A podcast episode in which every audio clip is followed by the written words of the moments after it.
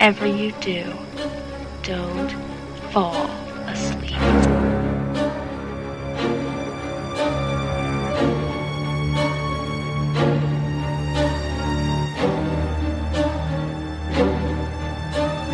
I'm scared to close my eyes. I'm scared to open them. I'm gonna die out here.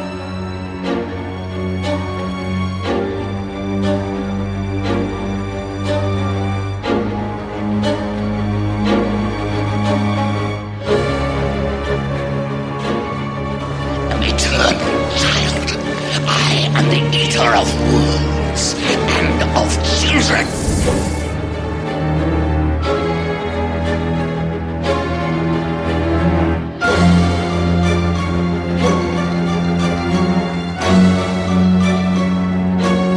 Have you checked the children, children?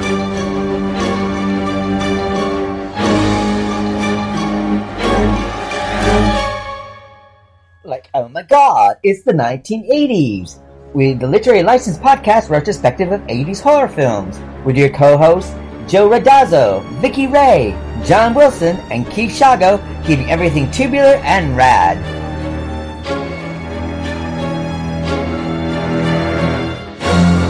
I'm not even gonna swat that fly. I hope they are watching. They'll see. They'll see and they'll know. And they'll say, she wouldn't even harm a fly. I'm your number one fan.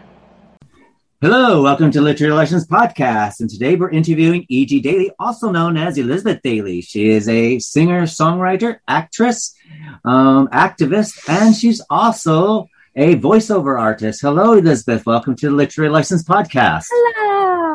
Oh, you forgot one of the most important. Hi, you forgot one of the most other important things, which is mother. Oh, I'm a yes. mother.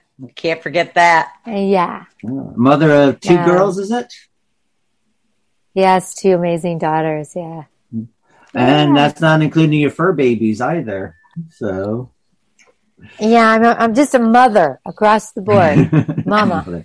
well, I thought what we do is we start out talking about your film career, and one of your earliest films is actually One Dark Night, starring Meg Tilly. So, how was that working in your first film? Wow. That's an, people don't really bring that one up that often. Um, One Dark Night was fun. I, I did a batch of movies back in that time period. I did like Wacko and I think I got my head chopped off a few times in a few different movies and, you know, um, and that One Dark Night was a really interesting little small indie film, but, um, you know, for some reason it had a big impact. It's really, it's interesting to see the projects that you don't expect, you know, you don't have any expectations for, and then they end up having these cult, um, these cult, um, you know, this attraction to them that's pretty cool. It was great. It was a great little film to work on. Yeah. I enjoyed And it. I watched and then, it of last course- week. Yeah. yeah, I like One Dark It was. Night. I thought it was kind also- of fun, actually. Yeah. And the director was one of Mausoleum. the Yeah. favorite It Friday was good. 13th It was a while ago. And then, of course, she went on one of your Yeah. other That was a great was- director. Yeah. was Valley Girl, um, which basically became quite an influential Yep. film, actually. And there you Yeah. met your, Quite influential. and you worked You with went to Deborah school with Foreman. Nicolas Cage, didn't You you? did, I think you said. Yeah. I I did. I went to high school with Nicholas. He was my friend and over the years we just hung out throughout our whole careers. We've been I haven't seen him lately, but we used to run into each other and then we'd be like hang out and um it's kind of like a tight back then a lot of the actors, you know, we all studied together. Nicholas and I went to high school together, but we also studied together at the Loft Theater with like Michelle Pfeiffer and Sean Penn and Chris Penn and uh, Eric Stoltz and Meg Tilly, Meg Ryan, like a huge group of Michelle Pfeiffer. I see, I think I said that, but yeah, it was this, um, yeah, Nicholas was one of those people I've just had a long history with. So, and it broke his career. Valley Girl broke his career like wide open. Yeah. It was fun. And You Deborah also- Foreman and I later became, um, roommates. It's funny Mm-hmm. because at one point we'd, we'd done the movie and then years later we became roommates. It was pretty cool. Yeah, I'm a, Um, I'm a huge fan of yours. So I'm also a huge fan of Deborah Foreman's. You know, her working like in Waxwork and. My Chauffeur and She's- and April Fool's Day, of course. I'm a fan of hers. I agree. I think she's amazing. Plus, I'm good friends with her, and I adore her as a person. Yeah. Then from Valley Girl, you went on to do Walter Hill's Streets of Fire, which um, I heard was quite a dark shoot, considering everything had to be shot at night. So how was shooting that? Uh, that was, it was a huge production. It was huge. I remember just thinking, wow, this is like massive. And I think in the beginning, I, I auditioned for a character and then I didn't, I remember thinking like I didn't want to do it because I really, um, I remember originally when I read, my agent's like, oh, read for this little character. Her name's Baby Doll. And I remember thinking, I don't want to do, I didn't want to do because I felt like it was, um, a filler character. Sometimes you can be a filler character, meaning like you're just a little body they want to have in the, for the look or, I don't know what it was, but to me, I was like at that point in my career where I was like, I don't want to be filler character. I want my character to matter. And I remember telling the director, um, telling my agents when they said, "Oh, you booked that character," I was like, "I don't think I want to do it." And my agents were like, "Why not?" And I said, "Because it's filler. It's like filler character." And then while we were shooting, and then I finally just, you know, I agreed to do it because it was a really big film. Then um, I had mentioned to the producer and the and the director that it was important to me that it mattered. And I remember showed up on the set one day and they had rewritten a whole scene that was about my connection to songwriting and how I felt about it with that with Diane Lane's character. And I was so happy because they heard me and they actually wrote in this little scene that made that character to me more of a real character. So it was awesome. And it was, we filmed it in Chicago. And right in the middle of that, they had me booked out for a certain period of time. And they were paying me the whole time, even though I would just work a few days here and there. And then I booked, um, I think it was Fandango. And they released me, even though they were still paying me to go film in Marfa, Texas for this Kevin Costner, Kevin Reynolds feature called Fandango, where I played this little like, that's so cool, you know, she's like this little, you know, character and, and, um, and we got to shoot that in the midst. So I went from like Chicago, the Universal lot to Marfa, Texas in the middle of being on, on contract for Streets of Fire. So it was a pretty fun time period. The whole thing, the filming of that was magnificent on the lot at Universal was huge.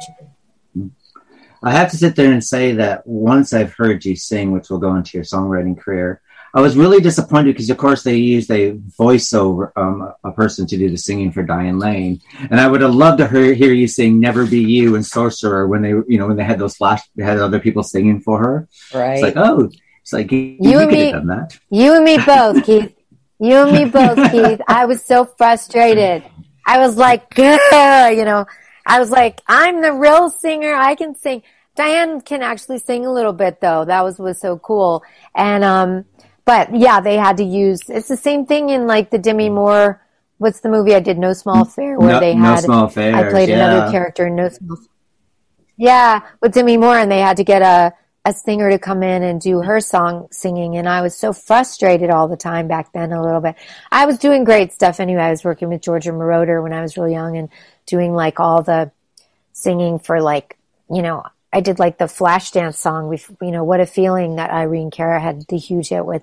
I sang that song before it was called What a Feeling. It was like She's a Lady or something. I sang all the demos, but I was definitely like when I'd get cast in a movie and I wasn't the singer, I was definitely frustrated. But um but I had so many other beautiful things happening, so that's why I was able to like be like, It's okay, it's okay, you know. Yeah. Did Well, you you- ever stick your hand up and say, pick me, pick me? Oh yeah, I did. And sometimes, and sometimes in some things they actually did. Like sometimes I, Vicky, I would like, you know, Rugrats soundtracks were coming out and they were going to all these big name artists and I'd be like, I got a great song for this soundtrack. You know, like one of the soundtracks, there was a song I'd written called Changing Faces and I had just cut it and it was a really strong song about like showing one face to some people and showing another to another. And I remember they were putting together the soundtrack and I asked um, the main CEO of Nickelodeon at the time. He was my friend and he, I asked him, come into my car for a second. I want to play you something, you know, and And he was like, okay, each, you know, of course they totally had open ears for me because I was their Tommy Pickles. And he came and sat in my car with me and I played him the song. And then he was like, that's a really cool song. And I was like, thanks. I thought maybe it might work for your soundtrack because it was the whole, um, Thornberrys Rugrats crossover. And it just worked with something about it, changing faces. And and I didn't hear anything about it, you know, and it was a very light exchange. He said, yeah, it's a cool song. And I just let it go because at least I got a word in. And the next thing you know, like two months later, he calls me and he's like, E.G., remember that song you played me in the car? Remember that song? And I was like, yeah, Changing Faces. He goes, I really want to put that song in the soundtrack. Can you send it to me? And I was like, sure. And it ended up being in the end credits of a huge film. So yes, Vicky, here, pick me, pick me sometimes does work. Uh, you know, as long as you know the right moments to kind of slip in and talk to people. And it's not usually like in some heavy, you know, set up crazy meeting. Sometimes it's like, come in my car with me for a second. I want to show you something, you know, or you're at a club or you're at a dinner, you know, here, look at this picture. I want to show you this cool thing I did. And then those are the moments that you can reach people because you're having a real human interaction with them. You're not like, I'm a person working and I'm going to show you my work. I find that Here we go, another day, looking for another way. Tired of taking the back seat. Carry on from place to place. Hold our heads up, smile with grace. No time for tears and no escape. Hold on, can you see me? Take off your shoes and sit for a while. I'd like to know if you hear what I'm saying now.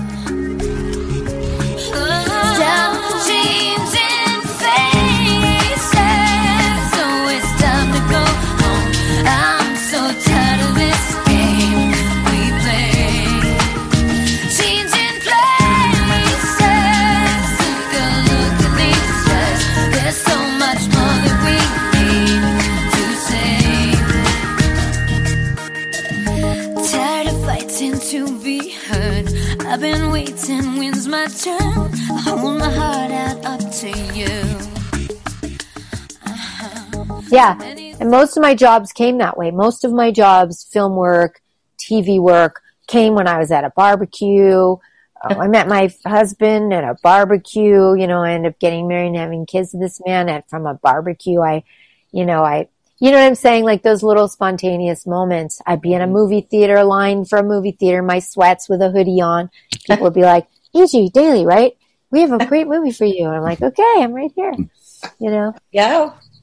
Well, I mean, the, Yeah. we did get to see you singing "Better Off Dead" because you got to do two songs for that, which are really. Yeah, that was again, but guys, I said I, I actually really like Keith? those songs a lot. I had to actually um, had Oh, to take those great. songs and actually put them on a CD.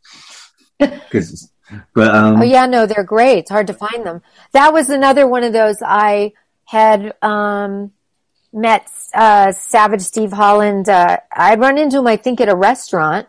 The director of that film, and he had been drawing cartoons on a napkin because he was going to do some cartoon. I can't remember the timing of it, but I remember he showed me some little caricature on a napkin. This um, um, cozy bears thing or something. And I remember that I met him and then I don't know if it was before or after, but then they were, he was calling saying like, I couldn't decide, but I wanted to see if you'd come in for this movie. I either want you to be the lead French girl or the singer at the thing. And since you're the singer, I want to give you that part. But it was like, again, I ran into him at a restaurant. He was drawing cartoons on a napkin. Then later after that, he ended up, uh, he ended up casting me in this Cozy Bears thing, the little characters he was drawing on a napkin. So I did this cartoon for him. You know, it's like, it's so interesting.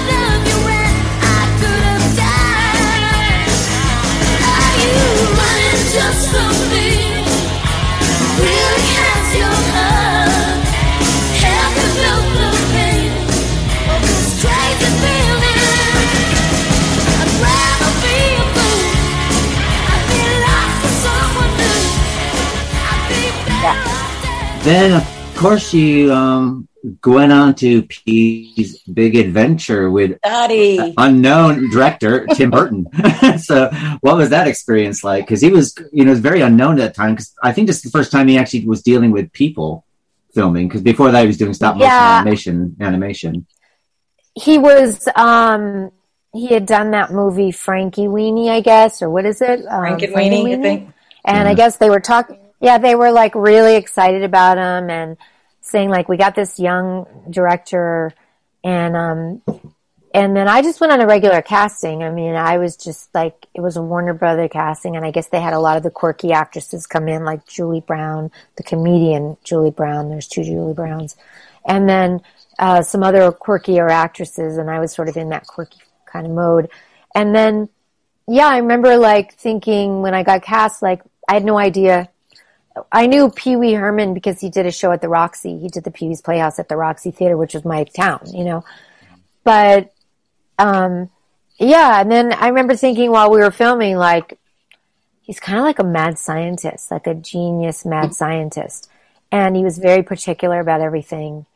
And then he turned out to be this brilliant mad scientist who's just created such incredible bodies of work. So I think everybody could see it then. And I think people just gave him that shot for that big movie and gave Paul Reubens that shot for that big feature. And that just like broke, broke everybody open. It was a really awesome experience. And that was a timeless, a cult classic, Pee Wee's Big Adventure. So yeah, it's cool. Absolutely. Answered my question before I got a chance to ask it. I was going to ask if there was any indication that Tim Burton was going to Yeah. blow up the way he did.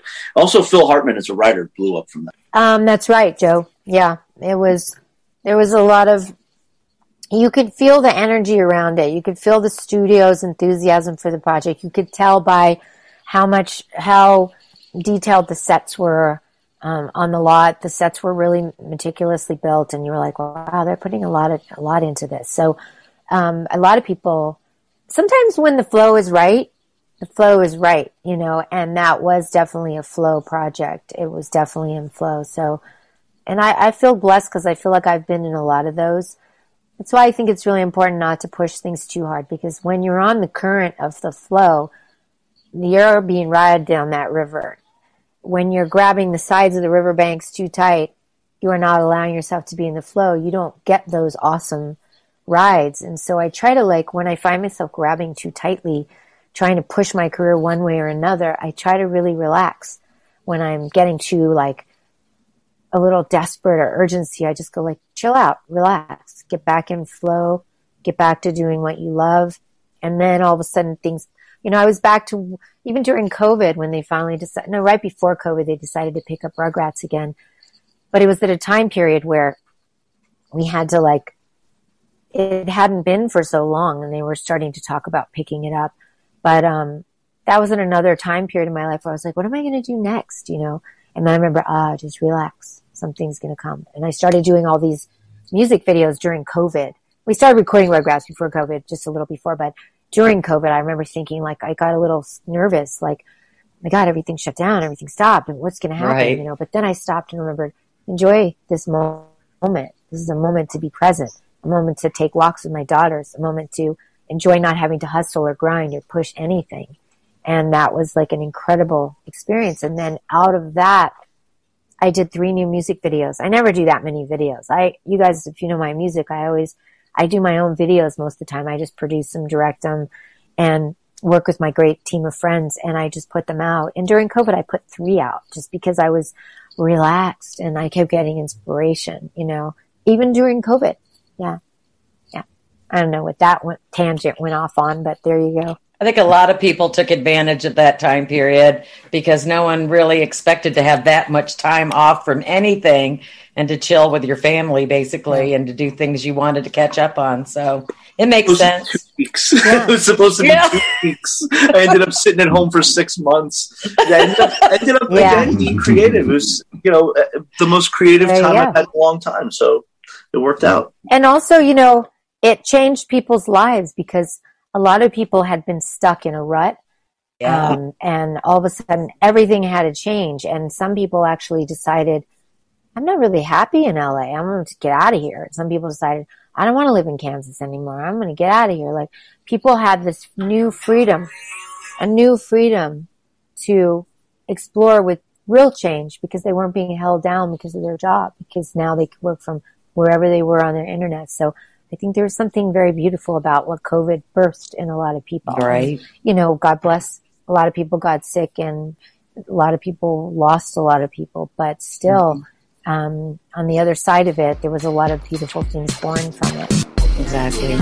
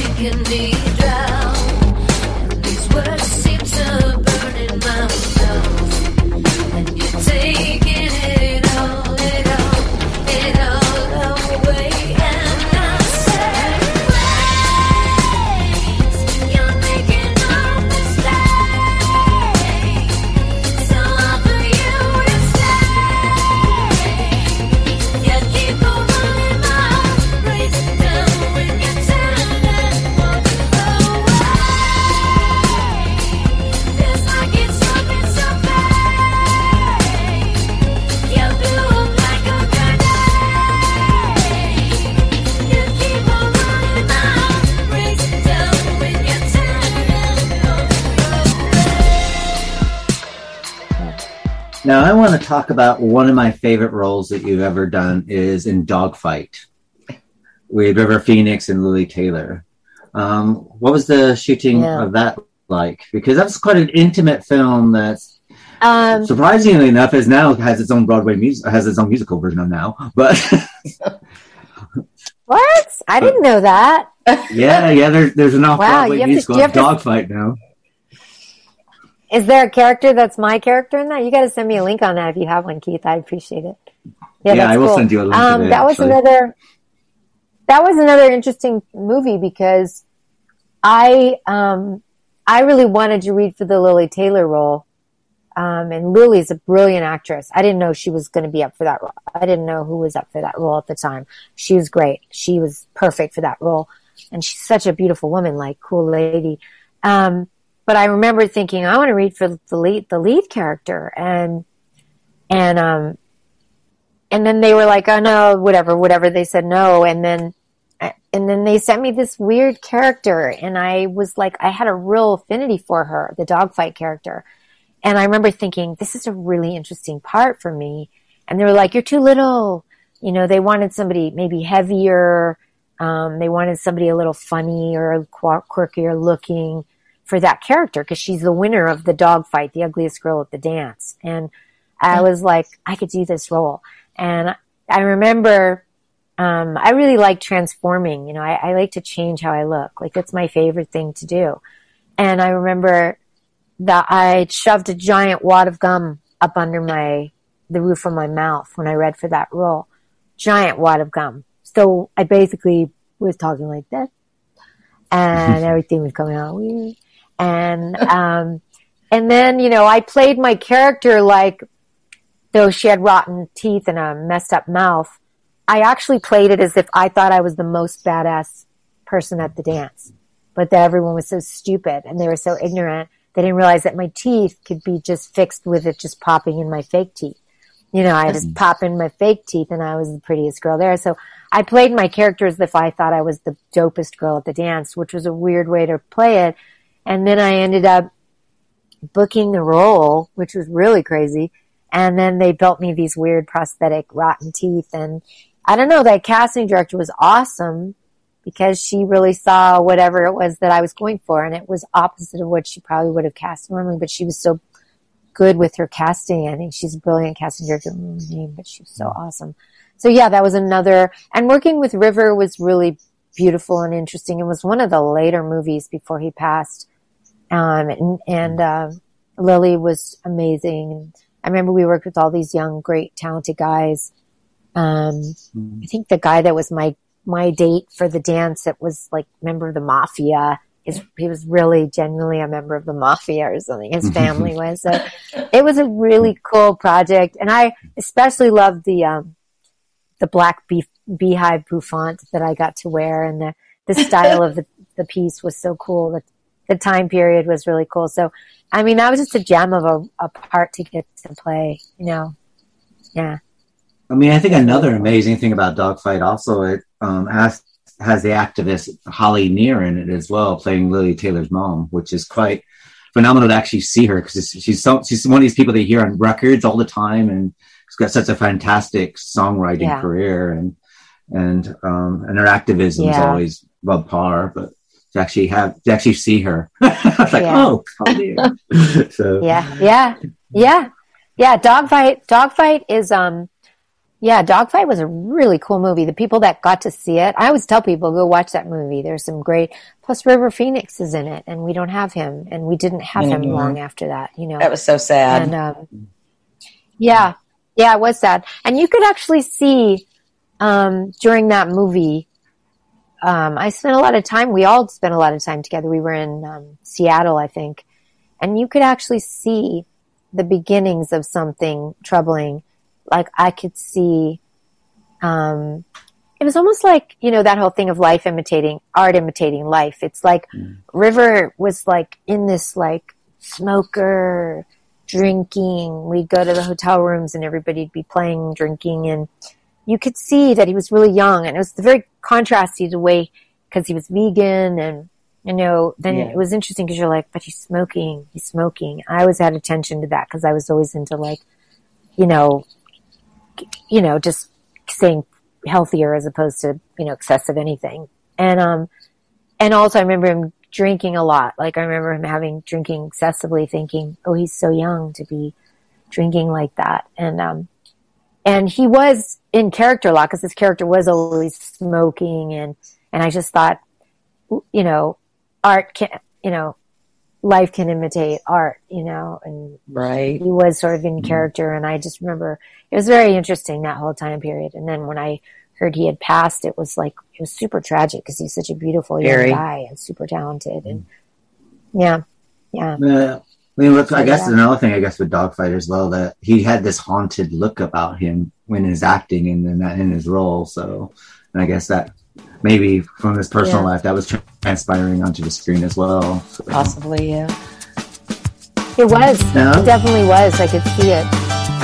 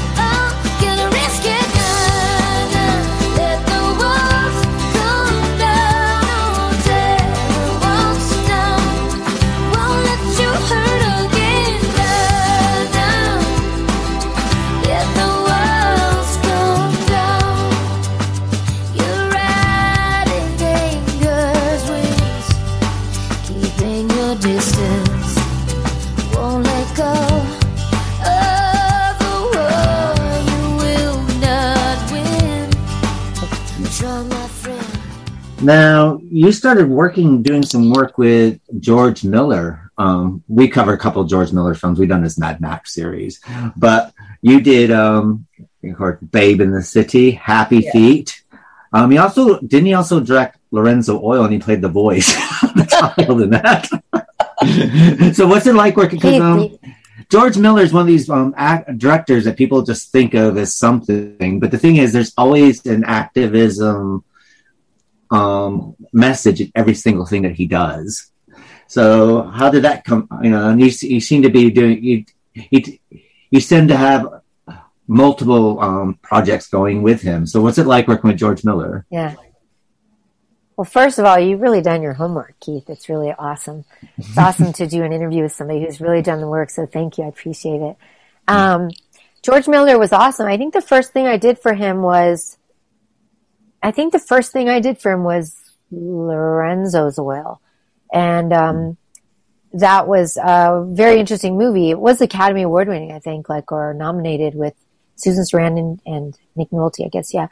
Um, that, just for people who don't know, was a, it was about a boy and it was based on a true story who had a sickness and where the myelin in the brain is deteriorating and he starts to lose his ability to speak. And they found this oil that was actually helping that, that particular illness. And, um, and so I got, it was a weird, I mean, it was in a weird niche. I've always been in this weird niche because I was able to do little boy voices and imitate boy sounds. And, and so I guess they did this search to find someone who could sound like that boy when the boy started to get ill, meaning like he was normal at the very beginning of the movie and then he starts, start, starts losing speech, you know, I will ride bike, you know, he starts losing his ability to talk and, and so I, I remember booking that and that was my first experience with George. And I remember George was, we'd have to be in the, I have such great respect for that man. He's one of my favorite directors ever, George Miller. And I love him dearly. And um, he's such a beautiful man. And I remember we would be in this giant sound stage with a giant screen and a microphone pitched down on the ground. And I would be lying on the ground and the mic would be by my mouth and George would be on top basically of me pressing on my ribs, like if you were doing CPR on someone. And he was a doctor, I think, at one point or something. And I Yeah, remember him was. having to press so that, so that he could get the kind of convulsive sounds he wanted for the boy in convulsions. So it was like, you know, it was like this crazy thing. And, um, I remember, and then I'd stand in front of him and he would sit in a chair and he would just have his hands around my rib cage and he'd be like squeezing my ribs like that. And he'd be like, your ribs are cracking. And I'd be like, yeah, George, you're, you're squeezing my ribs, you know, like, and, Take it easy. yeah. And, um, but then what was so awesome was then he later, um, yeah, then the whole thing with Babe came up and he did Babe, which is such a contrast from Lorenzo's Oil to Babe to Happy Feet to Mad Max. Like Mad Max obviously came before, but he's such a, that's a tribute to his amazing directorial talent. Like he's so genius. And, Big range. and I remember them calling me in for Babe and big range. I remember him calling me in for Babe and, um, he's my kind of director because I really like expanding myself all the time. I like doing a crazy horror film on camera and then doing a kids cartoon and then doing a, you know, I like range and I like versatility. Definitely I, have range. be- yeah, it's because I'm I'm limitless. You know, I, I'm limitless, and I've I've mm. I've stretched the bounds of my body with my voice, and so mm. I just never want to be limited by any anything, especially like the body. You know, mm. you know, size, hair. You can mess with all that. You know, it's so fun. But um, so um, so yeah. So then I they called me for Babe, and I guess they were trying to replace my friend Chris Cavanaugh, who I worked with on Rugrats for so many years. Um, I guess they were having negotiation issues, and they were like, "Oh, um, we're not going to be able to use Chris on Babe um, on the second Babe, uh, Babe Two, and I want to know if you'll read for it." And I was like, "Oh no, I can't read for that role because I knew that it was Chris's role, and um, I didn't want to um, get in the way of her negotiations and be like, oh, it's okay. We don't have Chris. We can just go get EG. She knows how to do that sound because I worked with Chris a long time. And I, we had similar tone in, in some respects, you know, and with kids' voices. And I was like, no, I said, but I'd love to read for something else in it. So I actually read for another character in Babe, a boy, a little monkey type character. And he was like, um, um, uh, they cast me in that. And then they recast Chris's part. And then a week before f- recording that, I got a call. I was sitting on a beach and I got a call on my cell phone from George Miller from Australia. Miss Daily, Elizabeth, you know, um, I'd like to ask you a question. And I was like, yeah, George, what is it? I was kind of like looking around. I'm at the beach and George Miller's calling me on the phone and he said, um, we really have been listening to the, uh, the tapes and though we've cast you in this other role and we already recast, um, the babe role with somebody else. Sorry, I dropped something. Um, we were wondering now since we've re, we've recast, um, the character, if, uh, we keep hearing the tapes and you're, you sound like our babe. And I was like, wow, that's interesting. He said, you sound like babe. And I said, I think at this point I would, I would take that role at this point. Yeah. And so they swapped roles, I think. And I was, I was happy. And the other person, I think, I believe got the other role. And so I was happy about that. And, and it worked out. And I did that role. And then I went on later to do Happy Feet one and Happy Feet two. And the second Happy Feet we did in Australia, which was so beautiful because I got to work with, um, Robin Williams and spent a lot of time with him then. Um, and also Elijah Wood and spent a lot of time with him running around Australia and going to the zoo when we had a day off. And it was just a beautiful Hank Azaria and Sofia Vergara was in that. I didn't spend time with her there, but it was a really beautiful cast and we got to spend a lot of time together there. So it was cool. And you got your own soliloquy to sing as well. Um, Eric's op- op- opera or Odyssey. I can't really remember the. That was amazing. yeah, yeah. Eric's opera. So that was um that was actually a combination of myself and an opera singer that they had sped up. There was an actual opera singer they brought in and and um, so they kind of morphed our voices, just like they morphed Baby Mumble into Elijah Wood. They went at one point. My voice was overlaid with Elijah's, and then Elijah took over at one point in that movie. That's like the magic of movie making and sound. That's why sound people are so important. So yeah, it was pretty cool.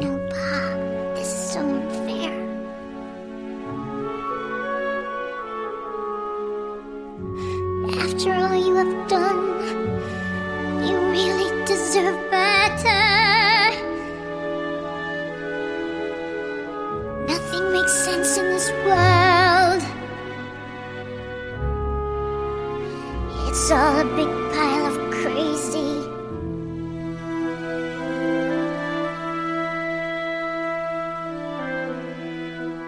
And the kings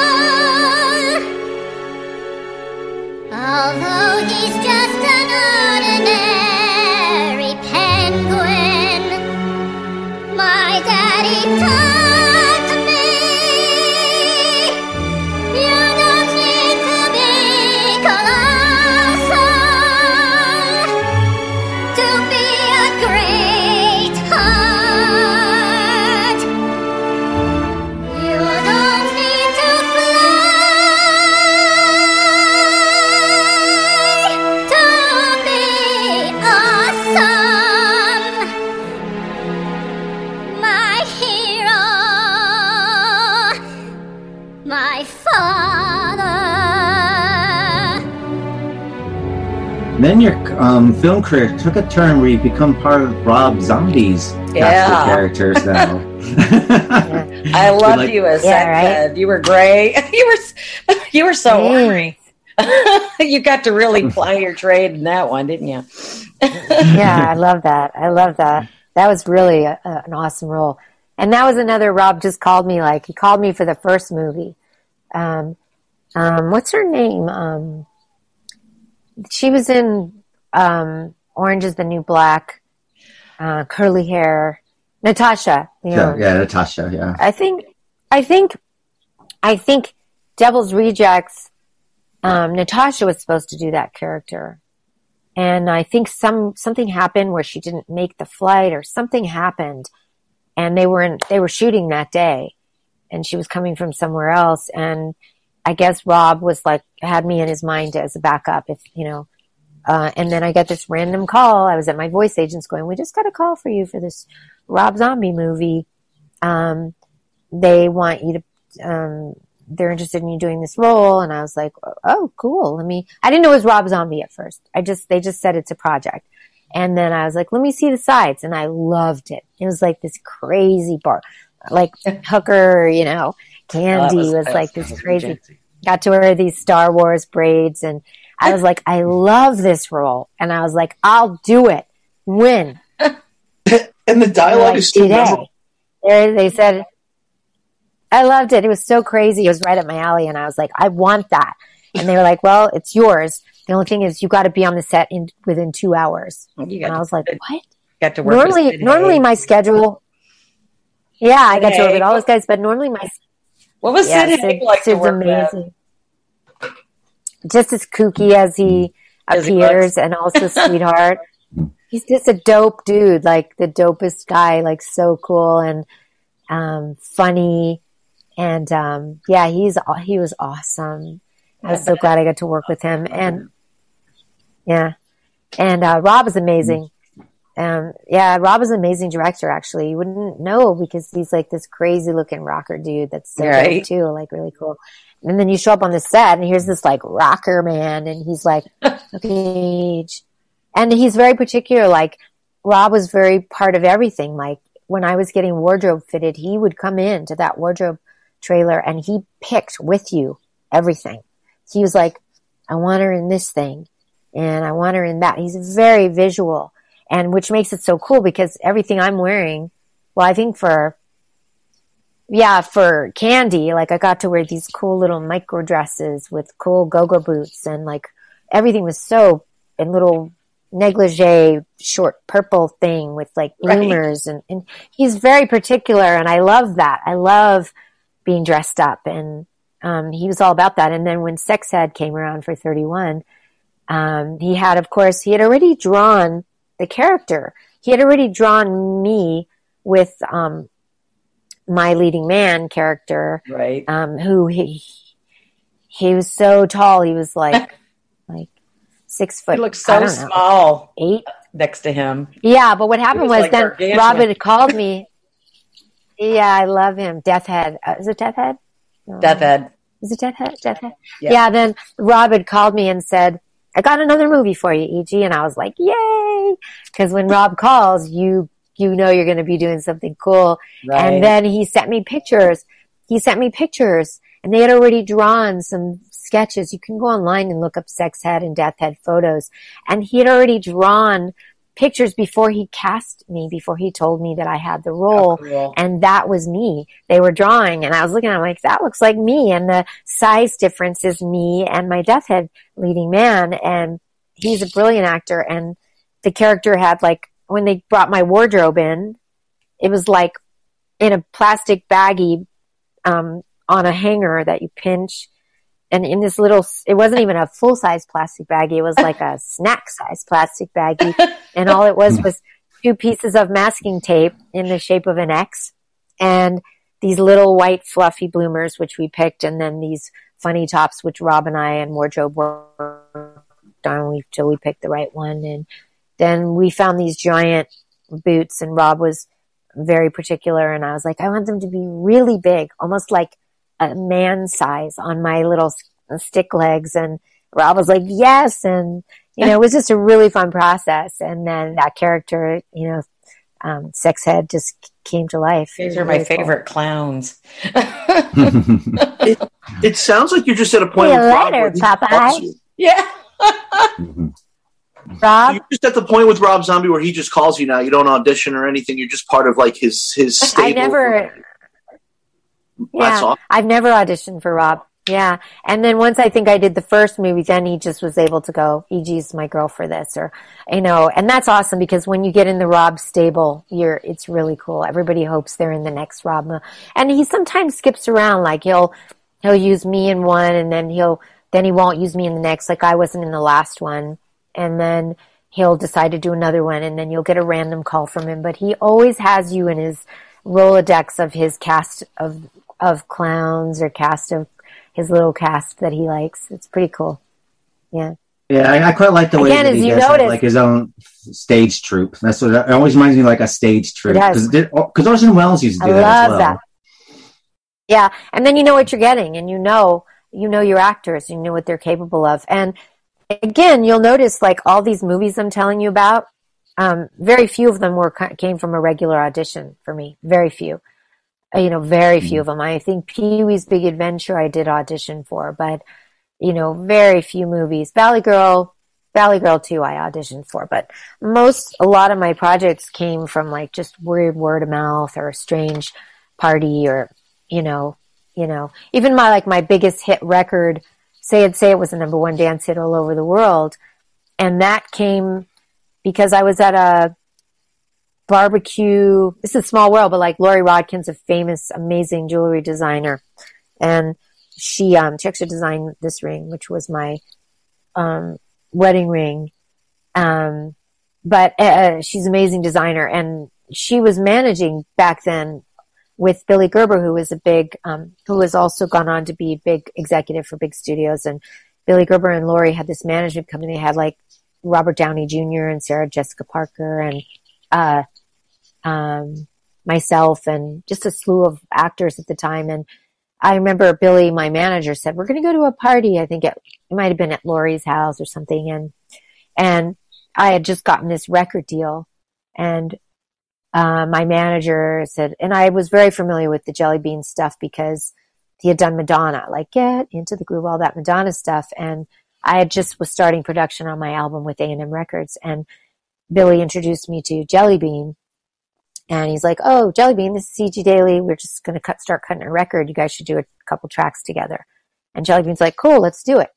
And I didn't, you know, I wasn't thinking anything. I was like, "Cool, you know, that's a good manager though. That takes you to the right party, you meet the right people." And I think I ended up dating Jelly Bean at that time. We, he, I- he said, "Yeah, we're going to work together." Next thing you know, he's like, calls me that night and he's like, "What are you doing tonight?" I'm like, I don't know. He's like, you want to come to the Grammys with me? And I was like, sure. And next thing you know, we go to the Grammys and then we end up dating. But then we also did cut, um, our record with Stephen Bray and uh, writing and Jelly Bean and this girl Toni C. And we had a number one dance hit all over the world. But from being at a party, like right place, right time, having fun, not trying so hard to make things happen. Again, it was another example of being in flow, you know? If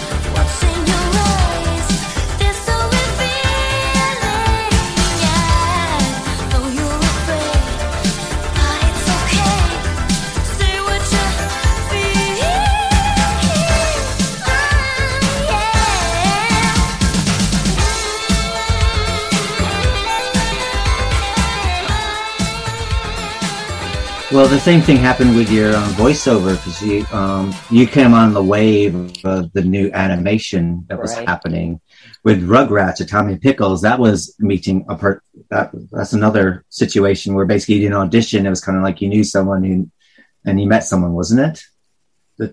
No, Rugrats. Um, Mm. I had not done any voiceover. I had done a play, a musical that um, is called Tanzi, in a short in a short story. Tanzi was a play done on Broadway, and it folded on Broadway, and it starred Deborah Harry, and it was about a female wrestler, and it was a musical. And so each round of the play, the person who was the lead had to be able to sing and age themselves from a baby to a five year old to a 10 year old to a 16 year old to an adult.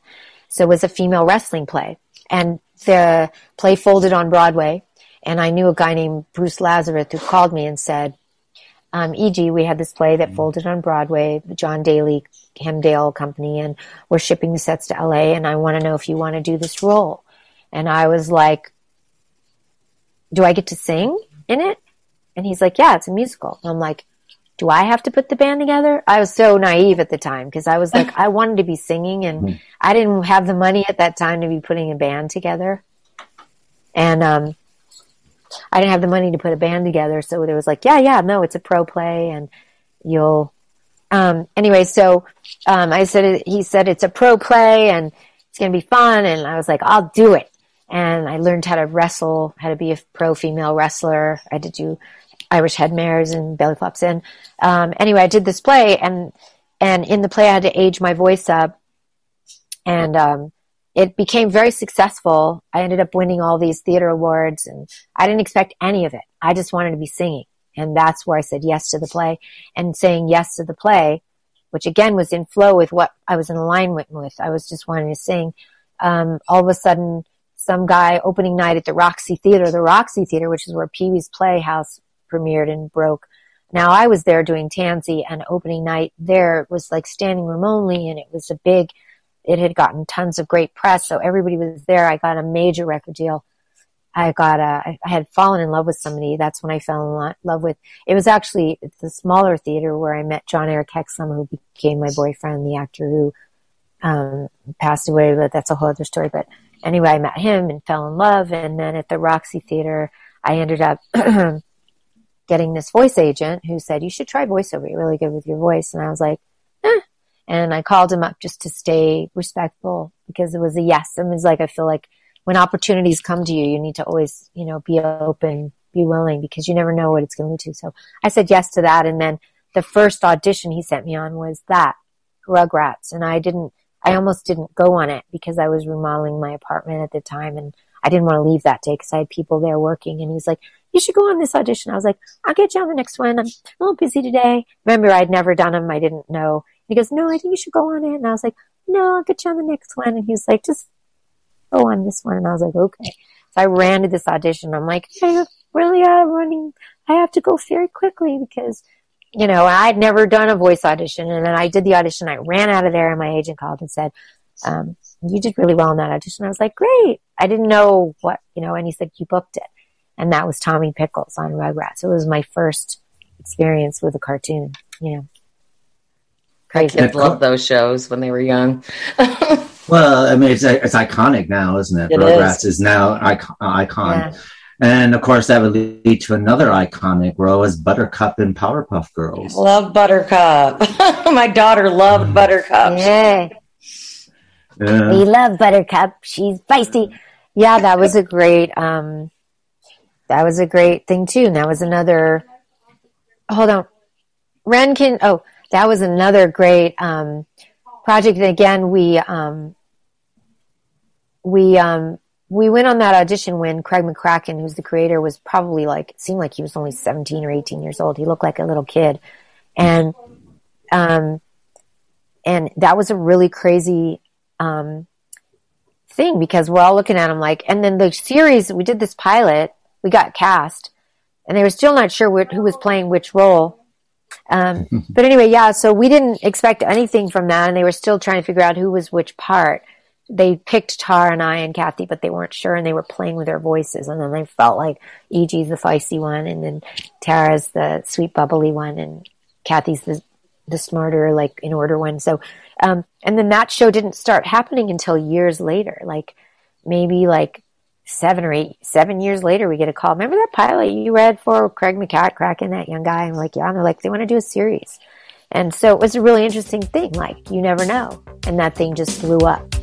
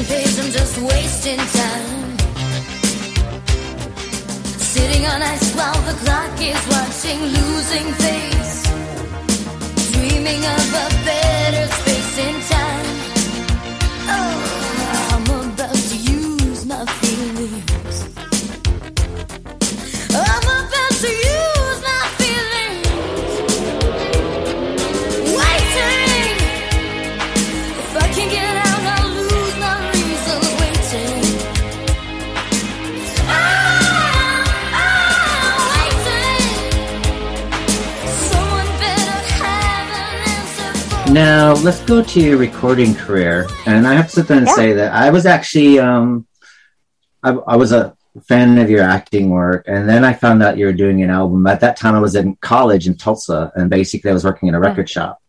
And Wild Child came out. No, it did get delayed for quite a few weeks. It's like every every week, is it out yet? No, it's been delayed, sort of thing. But when it did come out, it was. I don't think many people, um, you know, who know your acting career or know your voiceover work actually know that you're a fantastic singer songwriter, and most of the songs on that album and pre- uh, you know subsequent albums after that you wrote. So, what was it like to actually be underneath a major label and record your first album? Well, remember that that deal came from that little play that I did.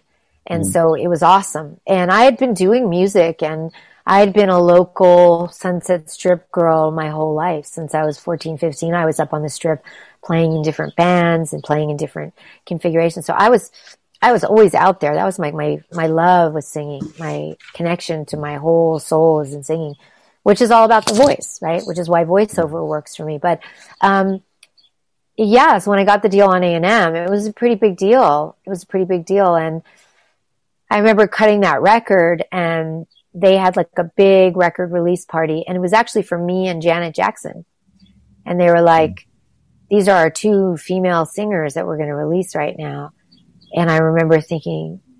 That was before Janet had blown up or anything, and mm-hmm. they had this big party. And I remember "Say It, Say It" are taking off on the dance charts, and Janet's record was taking off too. And then I remember them, my song like flew number one on the dance charts and subsequent, I had other singles that came out that were dance records. Mind you, I was doing acoustic like pop rock. I was like a rock singer, you know, but I had that one sing- few singles from the Jelly Bean project, you know, uh, working with Jelly Bean and, and then I worked with Harold Faltermeyer as well. And so, you know, that just took off. Like that wasn't really, I was I was a little acoustic guitar, almost country rock singer, you know. Mm. But it sort of just happened, and, and but then I remember watching A and M like push the buttons for Janet. She was a Jackson, you know, mm. and they. I remember watching my record. My record hit all these marks on the dance chart, but they needed to push it to the pop chart to really take off. And I remember them pushing, and I remember them all of a sudden pushing this Janet thing up And I remember my pop, my dancing was still doing really well in dance, but nobody was underneath me popping it up to the top because they, they all went underneath and started pushing Janet's record because of the Jackson thing. And, and she's a really talented girl. And, um, so, you know, awesome. But it was also, it was, uh, tough for me to watch that.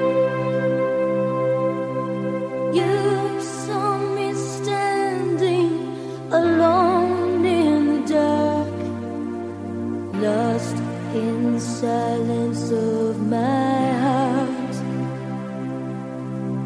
crying for angels, crying for light, crying for someone tonight.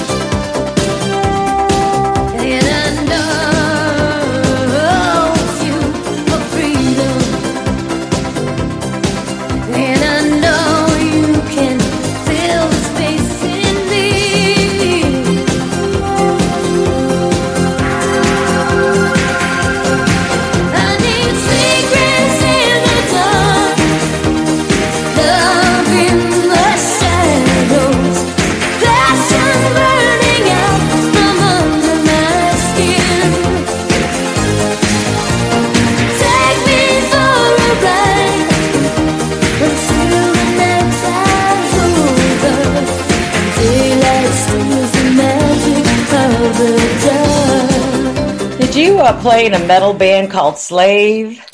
Yeah. How'd you hear about that? Oh, I do. That was when that was where where did you find that info? Did you find any videos or pictures from that? I believe it was an interview you had done. You got to find that for me because I'll I'd have to find it for you because Yeah. I, I I go through I read everything and I go through interviews. Well, you send that to me if you could. Like Slave was one of I my find it. Yeah, I'm pretty sure I could find it again. I think it's where I, be I think you were talking about. You got your you got a little guitar when you were eight years old and a little instructional book, and that's how you started. Yeah. your- Yeah, that's how I started. And Slave was a really interesting project because um, Slave was my friend Drac, who is a great um, guitar player, and um, and Drac um, was dating a girl named Bobby Bratt, who was really talented and really, really cool girl, very rockabilly back in that day, and very talented. Like, and she was the lead singer of Slave, and Drac and Bobby were boyfriend and girlfriend, and they and Bobby um, got ill with cancer and passed away. And that band was like, we have all this great material and we have this incredible band and we want to know if you'll step in. And I was like, wow, what an honor. Like, um, it was Bobby's project and I got to breathe life back into that project. And, um, she was really young, just beautiful girl. And, and, um, then I added some of my own songs and the thing just blew up and we were like, we had lines around the block. We were like locals at the Coconut Teaser with Len That's Fagan. great. And yeah, we literally like standing room, lines around the block. People turned away at the door. It was really, I wish there was more documented on that band because it really was something special. I have a lot of footage from it. I just have to try to find some of it, but it was a metal band and, and it was amazing. And, um, yeah, I just wish that there is, there is some documentation on, it. I just can't, I gotta find it, but it's really one of my favorite bands ever. I'll send you what I find. I just thanks. googled it now. I didn't know about it, so this is super cool. Did you find anything on it? A tweet from you. That's uh, so far. That's it. So I'll, I'll look for more after after we're done. Yeah. Yeah.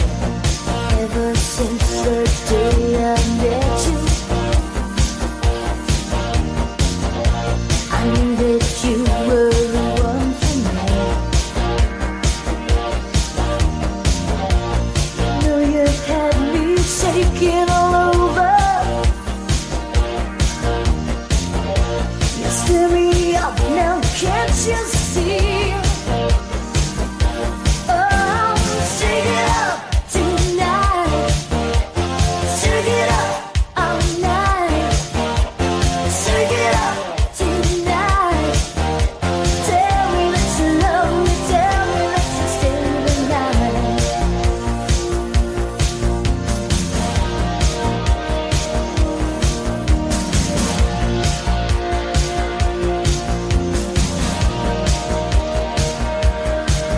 Now, your first association with Giorgio Moroder, as far as recording goes, was on the Scarface soundtrack, which would actually get extra life in the Grand Theft Auto games. But um, we did two song, we did two songs on um, the Scarface soundtrack, which Yeah. is qu- quite exciting, actually, um, because that would actually Yeah. lead to you doing some of the most iconic backing singer for Philip Oakey in the Giorgio Moroder album. Yeah, Phil Which- Oakey. Yeah, that's funny.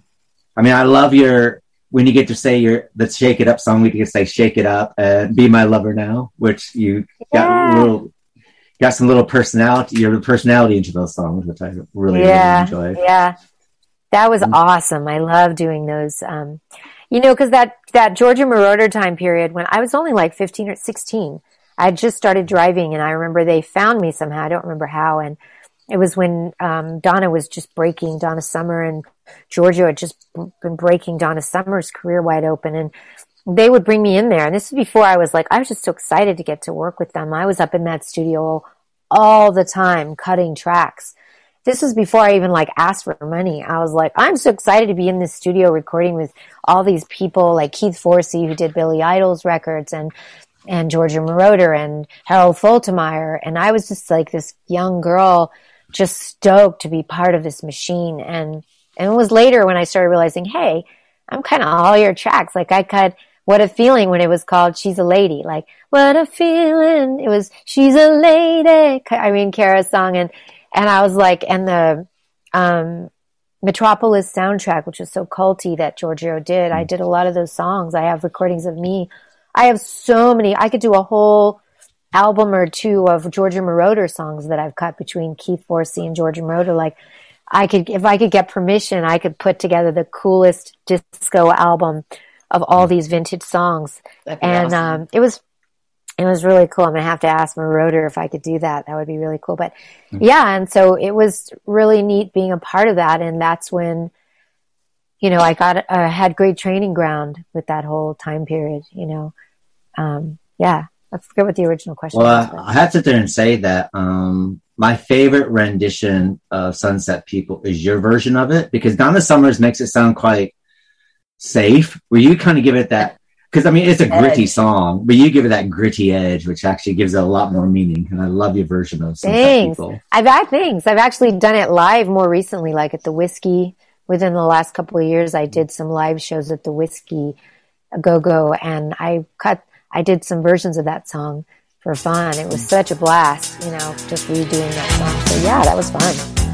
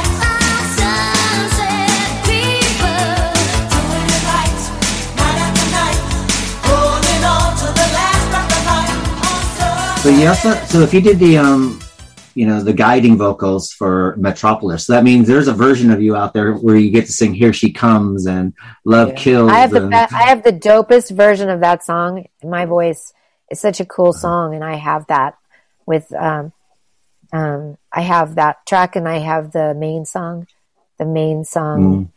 Um, we may be. It's this beautiful song. I have Yeah. really powerful Party's over is excellent. I love your rendition of when the party's over. It was great. That was brand new. I mean, I just did that months ago. I, I was like, that was one of my COVID inspirations. Such I a good. song. It was such a. It was so. You did that great. That was a really, really good rendition of that song. Thank you.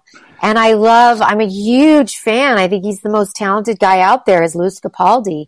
And I kept hearing this Lewis Capaldi songs and I was Right. like, who is this guy? And he's this like funny Irish or Scottish. Is he Scottish or Irish? He's, or British. He's, uh, forgive me. I don't know that. I'm He's not got that sure, accent. he's got a really cool accent, but he is like, to me, he is like, I really feel in alignment with his voice because he goes from these dark, rich places in his voice to these ripping tones and he can go anywhere. And I just, you know, that's what I like to do with my voice. So that's why I thought I have to do that song. And I love, I think Billie Eilish is brilliant. it and she's so well too. So I kind of found a balance of like some high, pretty places. And then, and I was like, how am I going to cut these? And I called my buddy Lee Miles Music. If you guys go look up Lee Miles, he's this is the most amazing. I mean, he was in a band called Super Naked. He's a genius guy, and he's become one of my music partners. Lee Miles, uh, Super Naked. If you go look up Super Naked, he's a genius guy. But I called him up during COVID, and he had just had a, a baby, and and he was being very safe. And I was like, we got to cut. I got to cut this song. Don't you know I'm no good for you? I've learned to lose, you can't afford to. Tore my shirt to stop you bleeding. But nothing ever stops you leaving. Quiet when I'm coming home and I'm on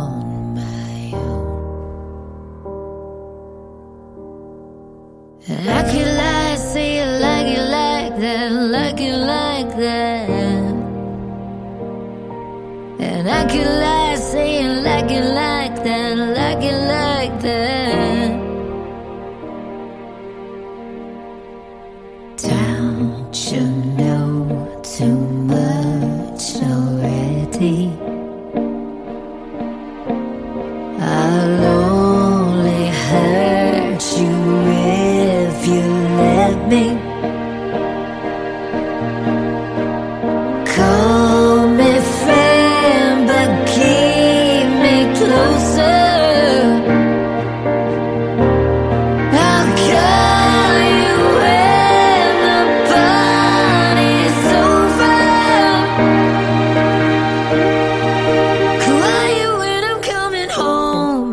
home. and actually cut another one called Don't Worry About Me that was a Frances song and I loved it.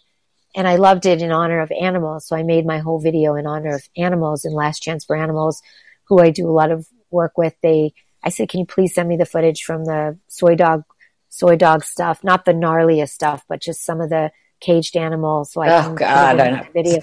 And, and they were really, they're always so great to me and they sent me footage and I just called my buddy Diego, who's this brilliant guy who lives in, he's um, um Argentinian or something and um um he comes from somewhere I think there and I called him and I was like, Can you come? He's my cinematographer and I was like, I already know how I want to do both of those videos. Come and we shot it at my house and I kept him distant. I made him wear masks. This was when COVID was scary and Right. um, just he and I, just he and I went in and did it. And then when we edited, I went to his place. We both double masked it. We sat there and edited these, uh, Don't Worry About Me. And then I did So Pretty, the guitar version. There's a guitar version of So Pretty Yeah. too. And I did a video on that. And it was just really fun getting to put, I've got another song that's coming out too. That's Cool. a cover. I can't really say, um, much, but it is a, as a popular cover, and it's going to be released on a indie label, and um, that's coming out too, and that's going to be really cool. And I've shot shot footage of that, which I'm going to edit for a video for that too. So yeah, I feel the fear for you. I'll cry your tears for you. I'll do anything I can to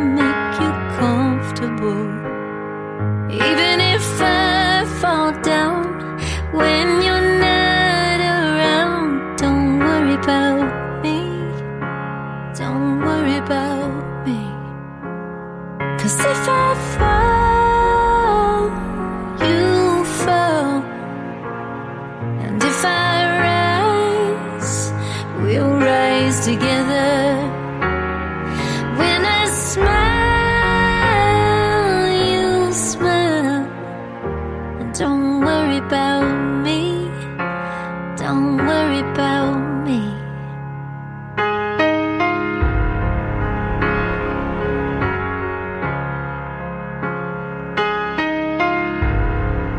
Before we get to my favorite album of yours, um, I think it's quite important as we sit there and talk about how there's a lot of cross pollination in your career because you said that ba- basically on Broadway. Uh, they say that Debbie about Harry the guys a- I date too. They say that about the women I date. A lot But- of cross pollination. but um, Debbie Harry was in a failed Broadway musical, which you took and made a hit in LA. But then again, the song Mind Over Matter, Debbie Harry was supposed to do for the soundtrack for summer school, but because of contractual problems, you end up covering it and made yourself a nice dance hit without it for Mind Over Matter from summer school. Oh, that's interesting. I didn't ever thought about that. Actually, the thing that happened with Deborah Harry's song is I didn't really know, to be honest. Um, they, I think she had had a single coming out around the same time, or something was happening that was. The studio was worried there was going to be some conflict. I don't know what the conflict was to be, but but I think it was something like that. But that's really interesting. I never thought about that. But um, yeah, on Mind Over Matter, there's actually if you listen very closely, Deborah Harry's singing on some of the backgrounds of that. That's a great song. I love that song. Because Stock Aitken Waterman just had the same track. So I think she's singing in the backgrounds on there somewhere, which is truly like an honor because Deborah Harry is, to me, my favorite word is dope. She is one of the dopest artists out there. So I, you know, we all have projects, you know, it's, you know, not to puff myself up that I got to do some of her things, but I've also been in projects that I lost or didn't didn't come to fruition that other people got to mm-hmm. take out. But so everybody has those pers- those moments in their journey for whatever reason, and I believe like sometimes you know there's reasons why yours didn't blow up and somebody else's did, and everybody gets mm-hmm. those. I didn't just take those weren't just like she's had huge successes, and I'm sure you know just everybody has those moments where you know where Janet Jackson. They took and ran, pushed the buttons on Janet Jackson. We were here and here at the release party, and then they pushed the buttons, and those were moments where I, where I, you know, I felt like everybody has their journey for a reason, and I really wanted children, to be honest, and Right. you know, I made sure that um, that was a priority for me. Like I didn't want to be just an artist that had no family. So, um, so yeah, so like everybody has a reason why I think their things at different timings will blow up or not blow up. And for me, is that a cat or a dog? It's my cat, Is that Boo. a cat? I cat. Boo, the cat. Anyway, here, That's Boo. well, here's what I got right here. I've got a. co- Oh my God, that is ah, too cute. I've got like three of them in the back room with my husband, keeping them quiet from barking, so I can talk to you. That is cute. Hi, Sneaky.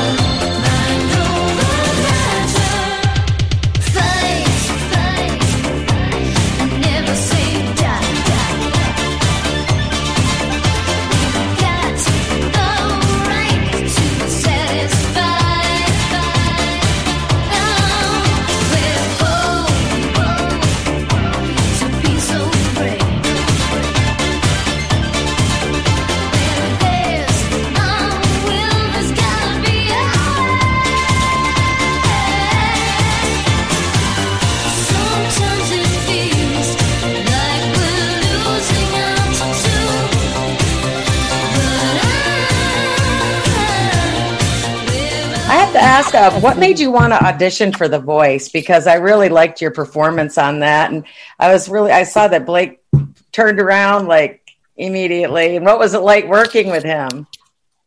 Um, uh, that was awesome. I mean, that was like, I was, my sister would watch The Voice and she'd always be like, I love the show. I love the show, The Voice. And I was like, what you is were, it? did they?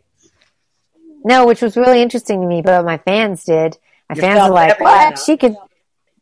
But they, I love that. But they would write me like, what are you doing on there? You should be a judge, you know? that's But what I there was thinking. It's like, why is she on there? She needs to be on the judging committee. I'll be a judge in one of those shows. Yeah, I'd like to be a judge on one of those shows. It would be fun. Um, but yeah, that was another one of those things where I was hosting a show called Balcony TV LA, and for my friend Cindy, and is this cool show? You can Google it. And I was hosting all these cool bands that were traveling, touring from all over the world, and we were doing them. Uh, we did them different balconies, but I did a lot at my own house on my own balcony, and I love music, so I loved interviewing beautiful, talented artists about their journey and how they wrote a certain song what inspired them. And, and I was having such a good time with that. And it came out of a moment when I had had like kind of went through a depression like, kind of like dark, a dark period, anxiety and depression. And, and, um, and I had just come out of all that. And what I came out of the depression, I realized that the reason why I was having the depression and the anxiety was because I stopped doing all the things that I love to do. And that's a big deal. Like if you stop doing that stuff, your light, your light goes out. Yeah. And when your light goes out, you get mm-hmm. anxiety and you get depression. And so I had just woken up to the fact that, oh my God, I have to start saying yes to everything music and everything singing and everything, everything. And my friend said, would you sing on balcony TV? That was the first uh, thing she had said, would you sing on balcony TVLA for me? And I was like, oh my God, I'm a little nervous. I haven't been singing lately. She goes, just you on guitar, just you on guitar. And I was like, okay. So I said yes to that. And then that led me to hosting it. And then she called me one day and said, I hope you're not mad at me, but I got you an audition for The Voice. I really believe in you. And I was like, oh no, I can't do that show. No, my kids are going to think I'm so silly and it's embarrassing. What are you doing? You know, cause my daughters were like young women. They were going to be like, mom, you're, you've already had a successful career. Why are you doing that? And I was like, oh, whatever. And I was like, my kids didn't realize how important it was to me still, you know. And she said, just do it, do it for me, you know, this woman, Cindy, that I now have a great friendship with. And, and I went and did that audition and, and I, I did it for fun. And I brought in Lee Miles, my partner. That was my first working with him. And he was there with me on that audition and I kept booking audition after audition.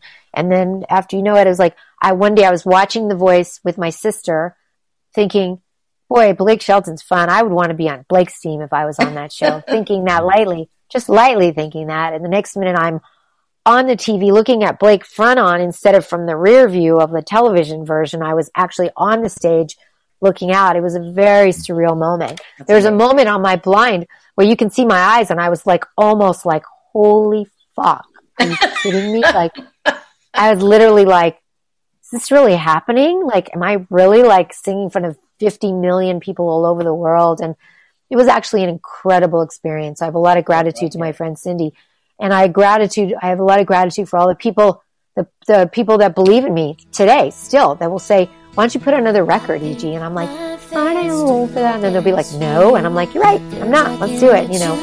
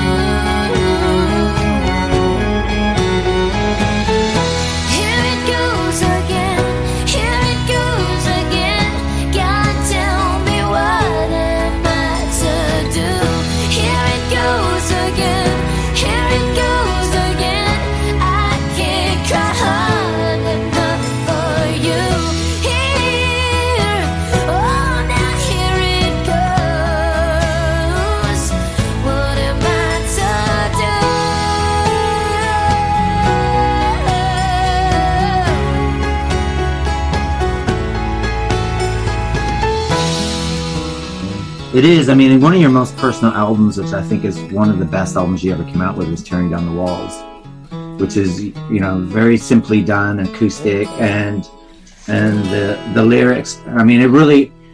The other music that you did, you, you tell that you're a really good singer songwriter, but "Tearing Down the Walls," it also felt very very personal. That project. It really was.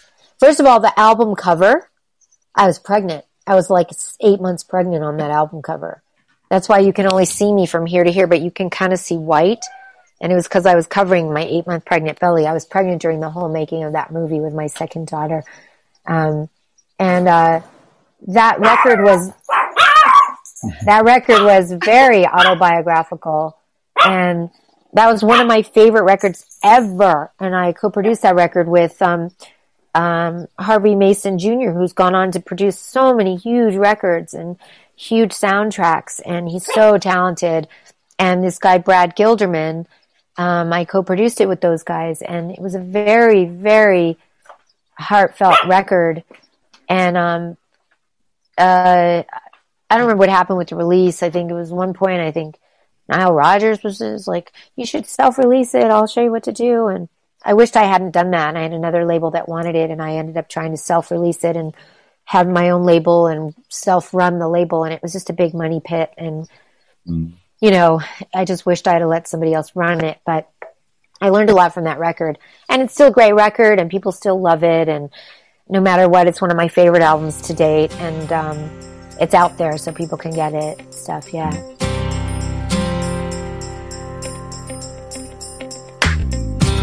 Say your troubles got you feeling down. All your faith is gone. Oh, now the damage broken hearts can do. But things will change. You're not alone. Though it's hard for you to believe. Lift your head. Take my hand. Dry your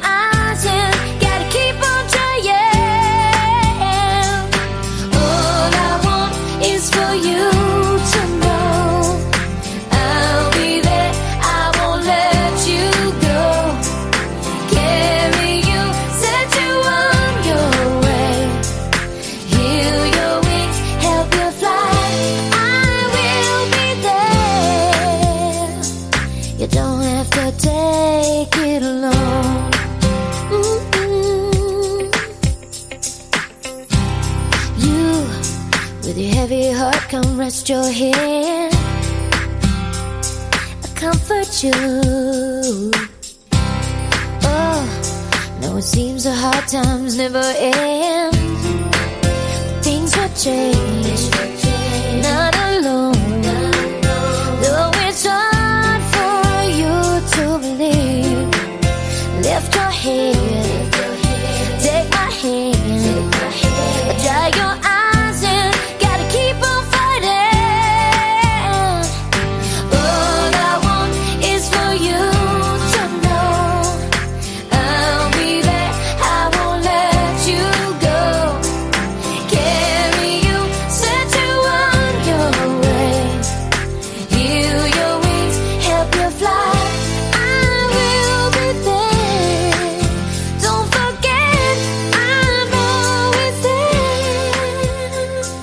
Now you did a one woman show called Listen Closely, where basically you basically decide to open up about yourself.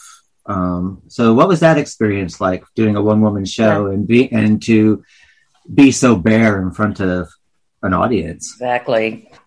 I like being naked. You know, I like being like, I like being, I like being completely radically honest about things. I really do. I feel a lot of freedom from that. I like, I like speaking the truth and that play was about being naked completely. And, and, uh, I had had a lot of trauma and I remember I, I started writing a book. I was like, I gotta write a book. There's so many cool things in my journey and also a lot of painful things, but I've learned so much and everything was an opportunity to learn. And so I wrote this book started writing this manuscript thing. Like it was like raw. It was almost like a memoir. I just started writing, writing, writing, writing. And it almost made me feel sick to my stomach because I had never really looked at some of the things that I was writing about. I just experienced them and moved on. And I didn't even experience them. They were so tragic and painful. I just kind of, okay, let's move on. Like I never even dealt with it. But when I started writing that manuscript, it, it had, it kept reminding me of how, how big these things were. And then I decided to turn it into a one woman autobiographical musical because a lot of the music I was writing at the time were totally coordinating with what I was going through at the time. And then my friend Eliza Schneider, who's this brilliant language coach writer, she's done a lot of one woman shows. And I called her and I said, Hey, can you help me put this manuscript into a one woman show? Because she was good at that. It was already written. It was more like editing and helping me tie the edges together. And, um, and she was like, yeah, sure. So I hired her. And then she said, now call Sal Romeo, who's a brilliant director, a theater director. And then he started directing me on it. And we took literally, Liza had me lay all the pages of the manuscript all over the living room. I had this giant living room, stone floor living room, and we laid all the pages out. And Eliza and I just started pulling the pages and moving them and putting them together and getting rid of some.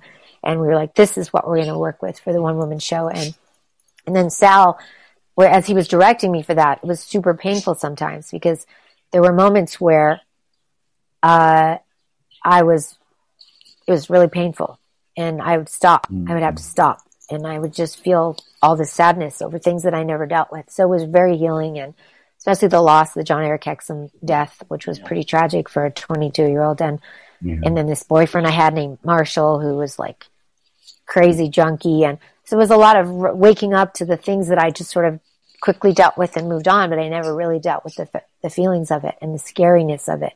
And this director just nursed me through it. Sal Romeo, he's brilliant. And then the play came out and it was like very successful standing room. It's all on the internet. You can get it. It's, I had Right. it filmed. And my cousin is Mr. Brainwash. You know, Mr. Brainwash, the graffiti artist. He's pretty famous uh, graffiti artist, painter. Uh, that's my cousin. And at the time, all my cousins are famous painters and artists and That's awesome. and yeah, and uh, Mr. Brainwash, my cousin, came and filmed the whole thing for me on three cameras. He brought some of his crew in and he filmed it, and then he said, "Here's the footage. You put it together now." And I edited it with my editors, and it was just an incredible experience. And it's out there, and it's one of my most. Again, that um, was one of my most. Besides my children, that was one of my other moments that were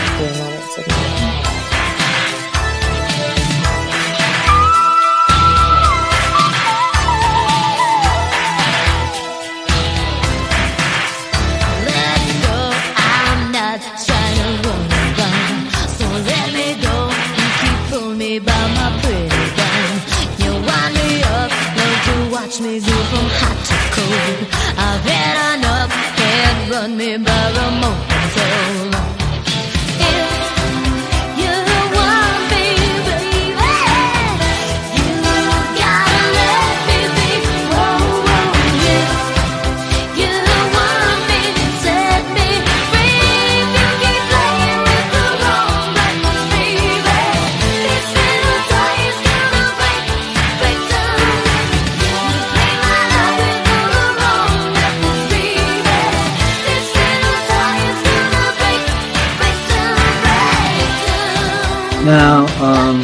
Lot of our audience members out there, um, they probably didn't know that you actually was you suffered from a lot of um, body image, um, um, you know, body image problems. The way that you looked at yourself, and you actually discussed it and listened closely, which is basically um, a campaign that you're actually working with now. And, and you did release the the fantastic video and song "So Pretty." So, do you want to tell us a little bit of um, what you've been doing about giving a positive body image uh, message out out to the world?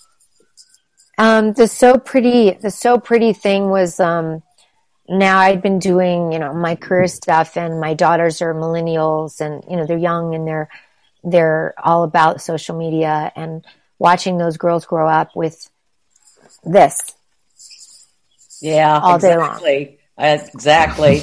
all day long. That was when I was just like, oh my God, they're not getting to be present at all. They're not getting to see what's right in front of them because they're seeing themselves all the time, which is a lot of pressure. And I remember thinking, um, that's when the So Pretty, I started writing with my friends Elijah and Elliot Um, um, and these two guys, and they're so talented. And um, I remember we started writing that song, and we were going to write for other people. And then I remember thinking, I got to do this song. This song is really important because I had the whole kind of a concept for it, and they were like, "That's great." And I said, "It's like such an important message today, especially for someone like me who's always been about trying to like keep yourself looking good, and I'm getting older, and you know, how much can you?" And then at some point, it's like, you know, can you ever feel okay? Can you ever feel pretty enough, thin enough, beautiful enough? Especially when there's apps and you're trying to keep up with a The filtered face and all as that. opposed to your real face and you see your real mm-hmm. face and you see your filtered face and you're Right. like i want to i just want to be a filtered person always you know so that's when the so pretty song came out and i decided to do this so pretty movement which was the video which was all about you know why i got to be so pretty. How come why, why can't we just go inside and look inside and see how beautiful people are on the inside? And and then you'll see how beautiful they are because i think people are much more beautiful when they don't care about how they look. Like I always would meet the hottest guys when I wasn't dressed up, when I didn't have all the makeup on my face, was when I would meet the dopest guys. I'd be like, because I was feeling free and I wasn't busy like trying to keep it all together. And there's something very beautiful about a natural person being themselves. That is beautiful. And so that's when that song came about. It's liberating. Too. it was liberating and i struggled with all that when i was younger eating disorders and all that stuff all that body image stuff and needing to be thinner and thinner and anorexic you know all the anorexic behaviors i did that was you know really like can you close that door please really um you know really was tough times for me when i was young so i dealt with I dealt with all that eating disorder stuff when I was young, and I see my daughters, and I see how the pressure. My daughters are the Hunter Daily on Instagram, and I am not Mike Tyson on Instagram. They're both my daughters' names, and um, if you look at them, they're both incredibly beautiful inside and out, and they're both incredibly talented. The Hunter Daily and I am not Mike Tyson, but and so it was scary for me to see them going down that now the path that everyone is, which is looking at their faces constantly. And, um, you know, I just try to keep reminding everybody, like, stay connected to the bigger things. You know, like, I really do believe, like, what you put in front of a spiritual life or being kind or being of service will be taken away from you. It's like, keep yourself off yourself. Keep doing things that matter so that you can keep expanding and you can keep representing things that are really important. And art is supposed to be like a messenger of reaching people's souls, reaching people's feelings, reaching people's emotions.